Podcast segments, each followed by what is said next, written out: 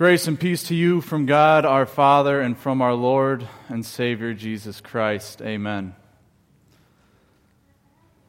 Clear eyes, full heart, can't lose.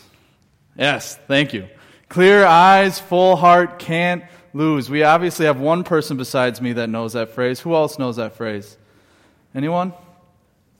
That comes from a famous movie and television show called Friday Night Lights, which is based on Texas high school football. And the coach of the team teaches his team this mantra, clear eyes, full heart, can't lose.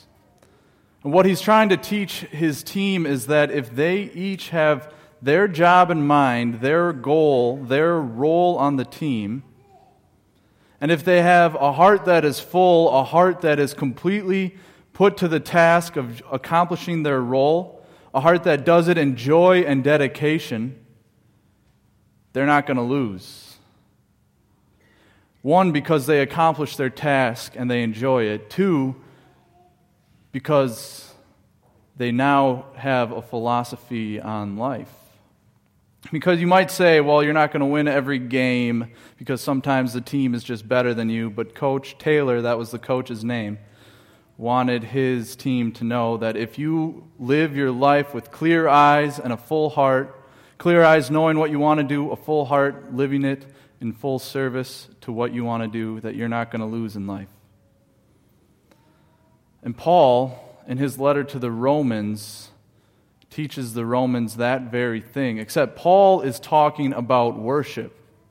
Paul teaches the Romans that you worship with clear eyes and a full heart, and when you do so, you cannot lose.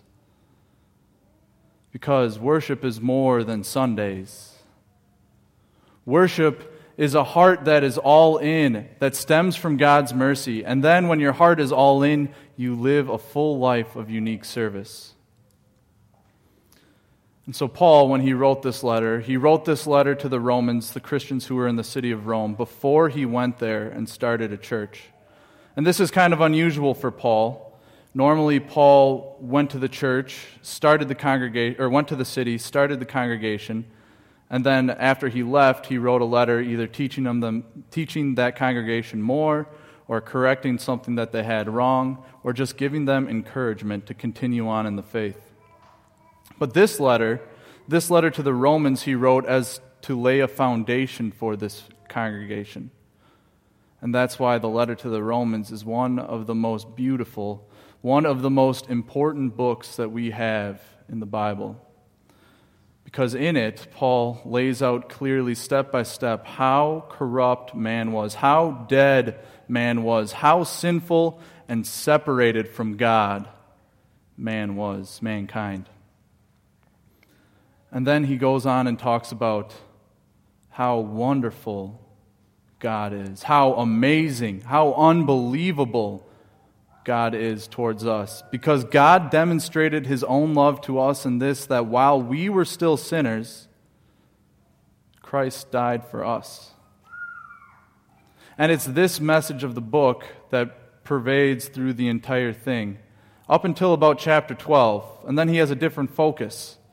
And in chapter twelve, which is what we are now, he changes from why we're saved and how much God loves us and how much we need salvation from God to now, because we're believers, how do we live? How do we worship God? So we read Romans chapter twelve, verses one to eight. You can follow along on page eight of the worship folder. Therefore, I urge you, brothers and sisters, in view of God's mercy, to offer your bodies as a living sacrifice, holy and pleasing to God. This is your true and proper worship. Do not conform to the pattern of this world, but be transformed by the renewing of your mind. Then you will be able to test and approve what God's will is, his good, pleasing, and perfect will. For by the grace given me, I say to every one of you, do not think of yourself more highly than you ought, but rather think of yourself with sober judgment, in accordance with the faith God has distributed to each of you. For just as each of us has one body with many members, and these members do not all have the same function, So in Christ, we, though many, form one body, and each member belongs to all the others. We have different gifts according to the grace given to each of us. If your gift is prophesying, then prophesy in accordance with your faith. If it is serving, then serve. If it is teaching, then teach. If it is to encourage, then give encouragement. If it is giving, then give generously. If it is to lead, do it diligently. If it is to show mercy, do it cheerfully. This is the word of our Lord.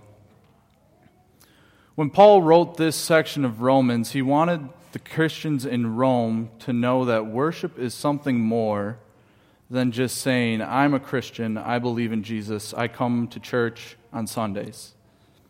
Paul wanted those Christians to know that worship is more. It's something that you do, and he wants to know how far you go when you worship.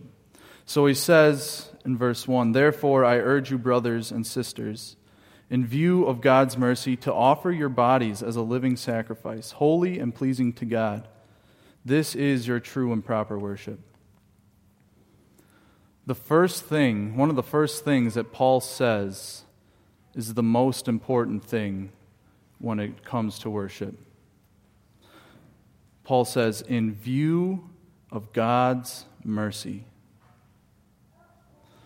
A lot of times, the Romans and you and I think that worship is something we do for God. But worship is not something we do for God. Worship is something different. Worship is a response to God's mercies.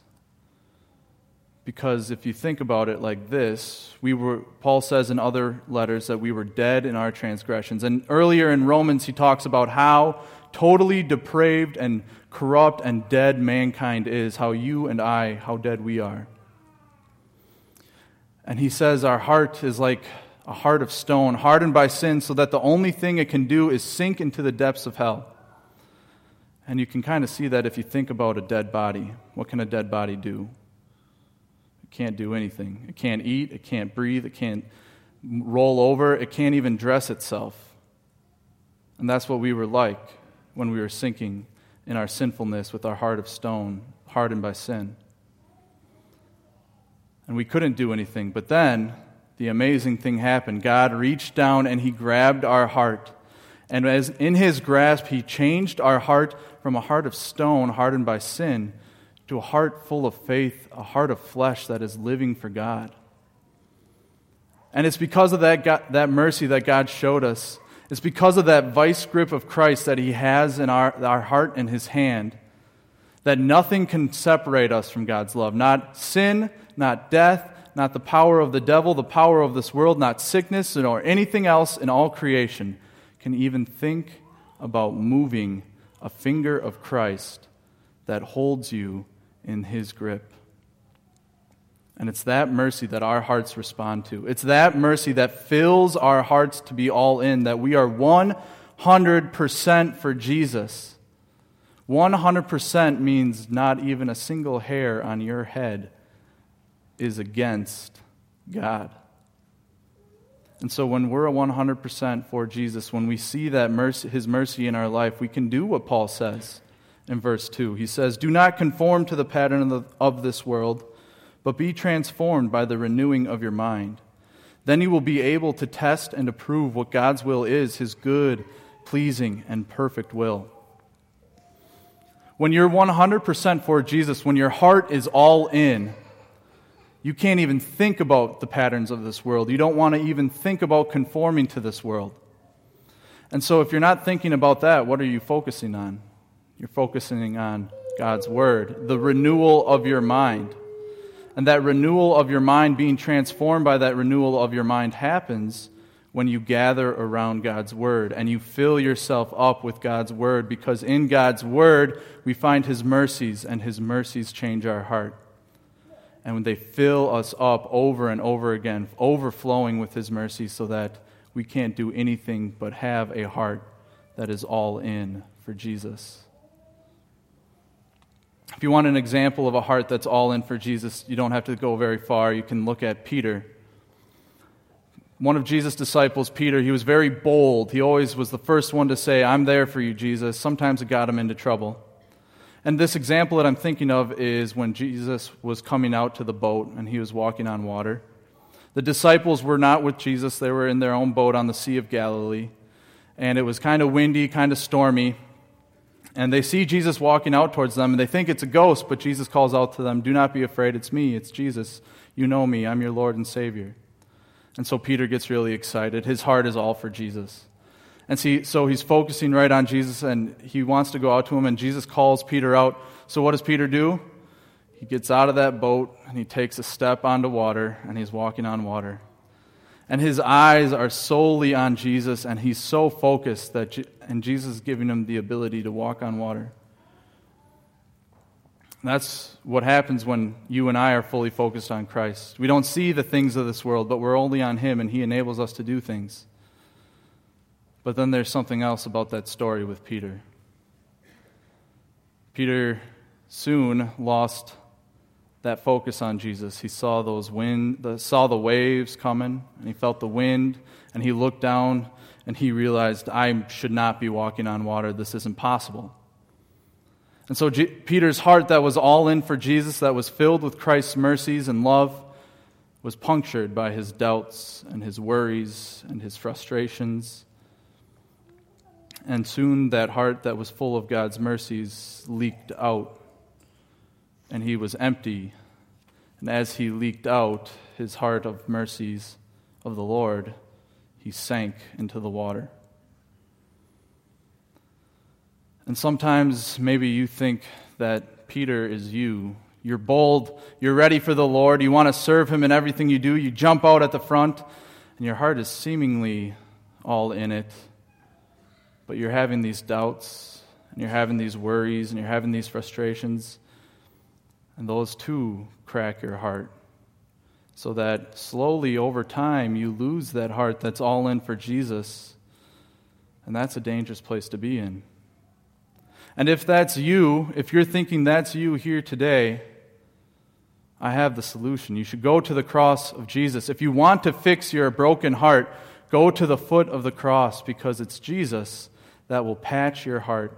It's Jesus that will make your heart whole again and fill it up and cause you to be overflowing with his mercies. Because if you remember the story of Peter walking on water, Peter just didn't sink and drown. But Jesus came to him and picked him up out of the water. And in the same way, Jesus will come to you and pick you up out of the water and cause your heart to be again all in.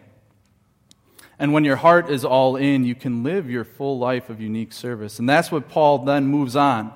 After he talks about why we worship, he now moves on to what being a living sacrifice looks like. And so first, I'm going to quick interject. A living sacrifice, we talked about it in Leviticus. It was, to the Romans, this would have sounded weird, to be a living sacrifice, because that meant that they would have probably been killed.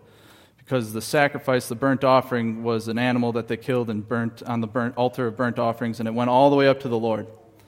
So to the Christians in Rome, that probably was a stark thinking or statement, to be a living sacrifice. But when you're a living sacrifice, it's because your heart is alive and full of faith, and then you're putting that faith into action. And so Paul talks about how being a living sacrifice looks like in verses three. In verse three, "For by the grace given me, I say to every one of you, do not think of yourself more highly than you ought, but rather think of yourself with sober judgment in accordance with the faith God has distributed to each of you." Paul warns the Romans to not think too highly of themselves. Because when you're in faith, you think that you have everything, which you do. And he's now talking about spiritual gifts. And he doesn't want the Romans to think that each one of them had every spiritual gift under the sun. He also didn't want the Romans to think that each one of their spiritual gifts was the best spiritual gift, better than any other person's spiritual gifts. Nor did he want the Romans to think that they could choose their own spiritual gifts. And so he wants them to think about what gifts God has given them with sober judgment. Sober judgment means clear, careful, deep thinking about what gifts God has given you. Because when Paul says, in the measure of faith, in the accordance with the faith God has distributed to each of you, that's where he's saying God has given you only certain gifts. And then Paul goes on to say this in a clearer sense. He gives it, us a meaning of that too in verses four and five. For just as each of us has one body with many members, and these members do not all have the same function, so in Christ we, though many, form one body, and each member belongs to all the others. So, Paul says, the church of Christ, we are like a body. If you think about a body, we body has different members. It has a heart, lungs, a stomach, fingers, toenails, eyelashes. And all these different things have different purposes. And so, my heart pumps my blood. My lungs breathe the air. My stomach digests the food. My fingers pick up the food so I can eat it. My toes help me balance. And yet, and yes, even my eyelashes, though they seem small and insignificant, protect my eyes so that I don't go blind.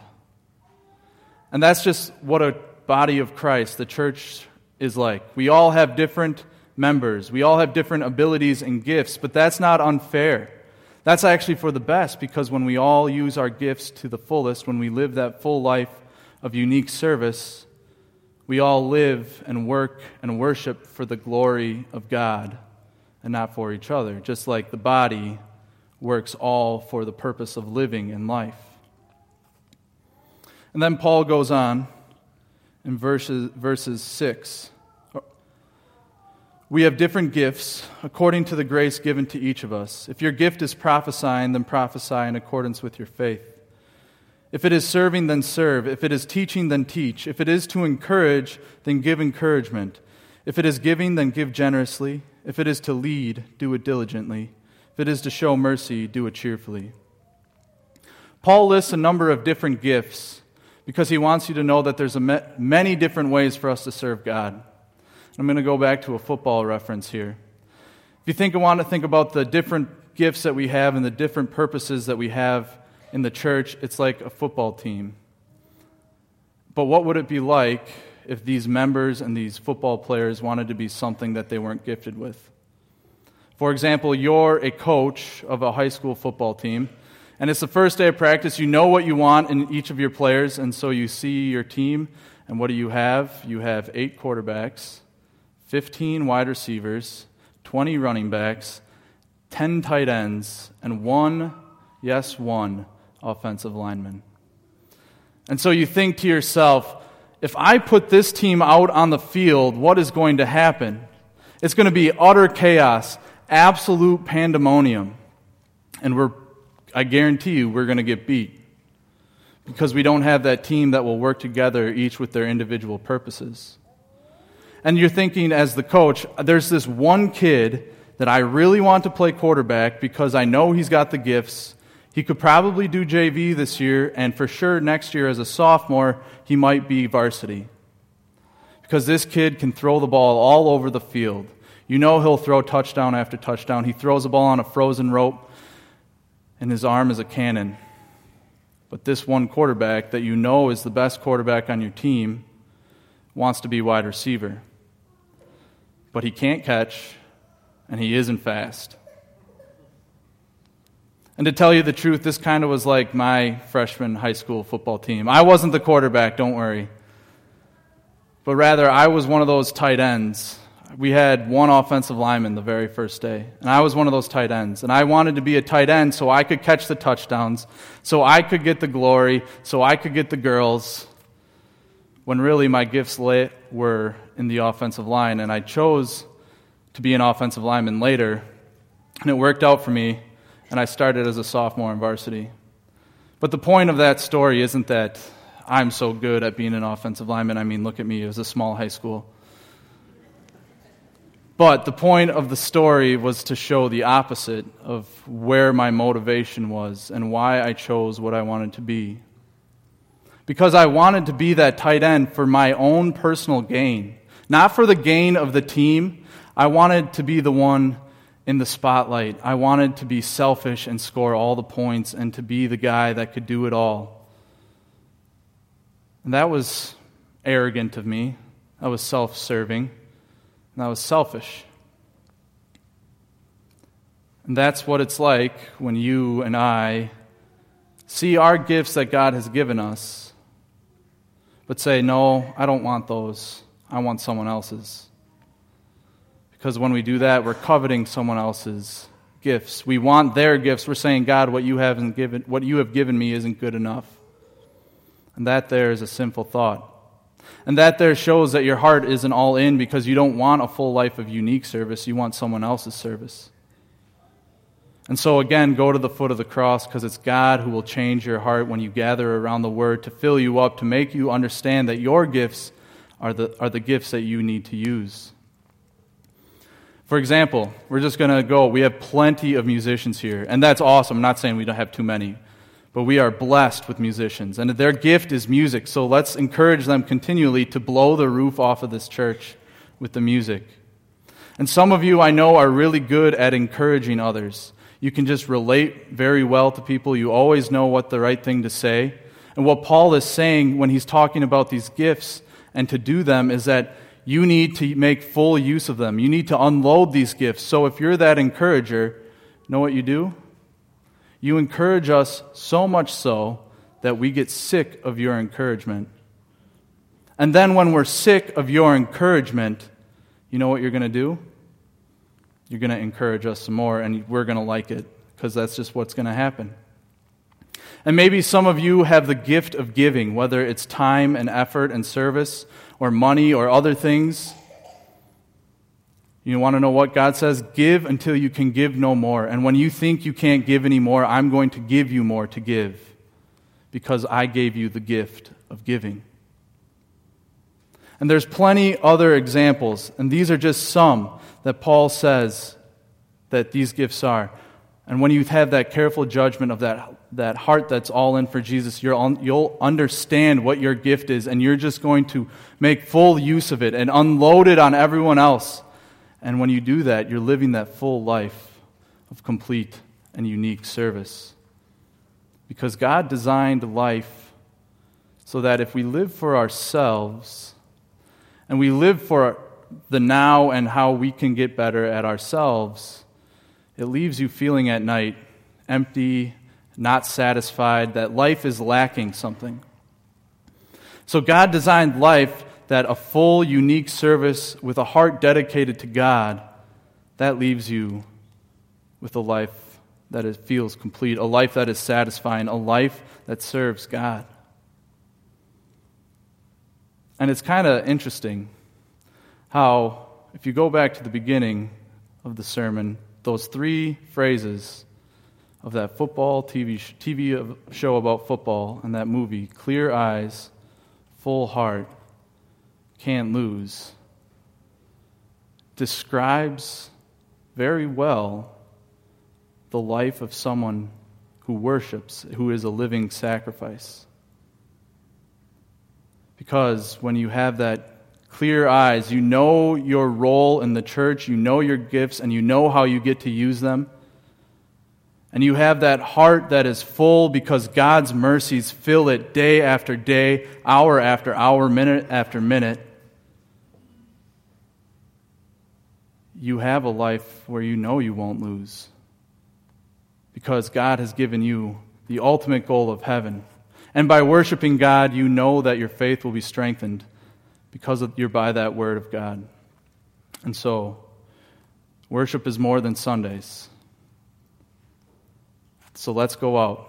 Let's use our gifts. Let's have fun.